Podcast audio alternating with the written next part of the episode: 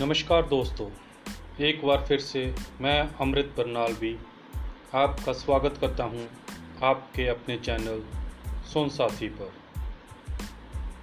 आज मैं आपके सामने जो स्वरचित कहानी लेकर हाजिर हुआ हूँ, वो बिल्कुल सीधी कहानी है, बिल्कुल विकास दुबे के एनकाउंटर की तरह।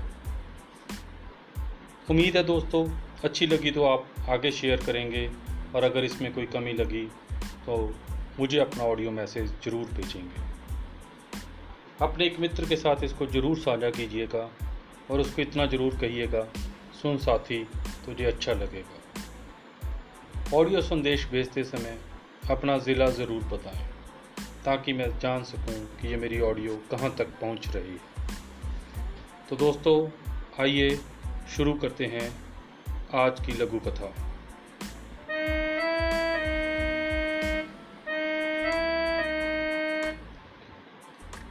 आज की लघु कथा का शीर्षक है मतलबी मतलबी। रणवीर को सवेर के समय जब लोग गाँव की सड़कों पर खेतों में या खुले मैदान में दौड़ते देखते तो उन्हें खुशी होती।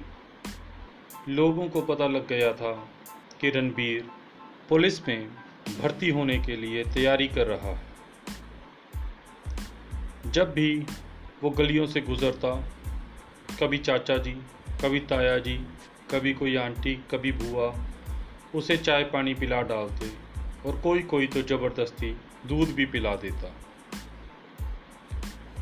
रणवीर की मेहनत सफल हुई और वह पुलिस में भर्ती हो गया। गाँव वालों को इस बात की खुशी थी कि चलो, हमारा कोई अपना नौकरी लग। गया भर्ती होने के लगभग एक साल बाद मुझे रणवीर शहर के एक शॉपिंग मॉल में मिला। मैंने उसका हाल चाल पूछा। जब मैंने गाँव के बारे में पूछा तो वो बोला, गाँव तो उसने छः महीने पहले ही छोड़ दिया था। मैंने हैरानी से पूछा, क्या बात हुई? गाँव में तो तुम्हारा अच्छा मान सम्मान था। वह तलक भाषा में बोला, कैसा मान तान यार? सब मतलबी थे। हर कोई काम निकलवाने लग गया। पैसे कुछ बनते नहीं थे। तेल अलग से मुझे डलवाना पड़ता था। आसमान में उड़ने वाले जड़ों को कैसे छोड़ जाते हैं, इसकी प्रत्यक्ष उदाहरण मेरे सामने थी।